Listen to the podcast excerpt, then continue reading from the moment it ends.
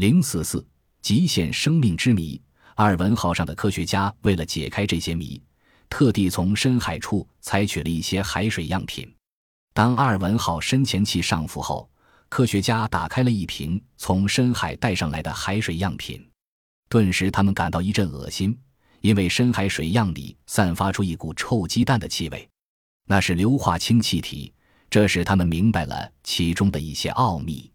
原来，当海水从地壳裂缝渗入地下时，水温便升高到三百五十摄氏度左右，热水把附近岩石中的硫磺等矿物质溶解出来，在高温和高压的作用下。矿物质和水反应合成恶臭有毒的硫化氢，而正是这种含有臭味的化合物，隐藏着深海生物生存的秘密。某种硫细菌借助硫化氢进行代谢变化，吸收温泉热能得以繁殖。一些小动物以过滤这种硫细菌而生存，大的生物又以它们为食饵。无论蠕虫、巨蛤还是贻贝，其消化系统大部分已退化。取而代之的便是体内寄生着大量的硫细菌，这样就构成了一个新的海底食物链，就好像陆地上植物的叶绿素进行光合作用合成碳水化合物一样。所不同之处只是高能量的硫化氢取代了阳光，他们开辟了一条前所未有的新渠道，一一从地球内部获取能量以维持生命。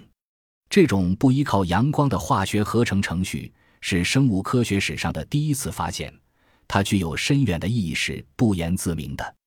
图中的科学家正在搜集试验样品，这种细菌有着奇特的耐高温本领，更使科学家们大开眼界。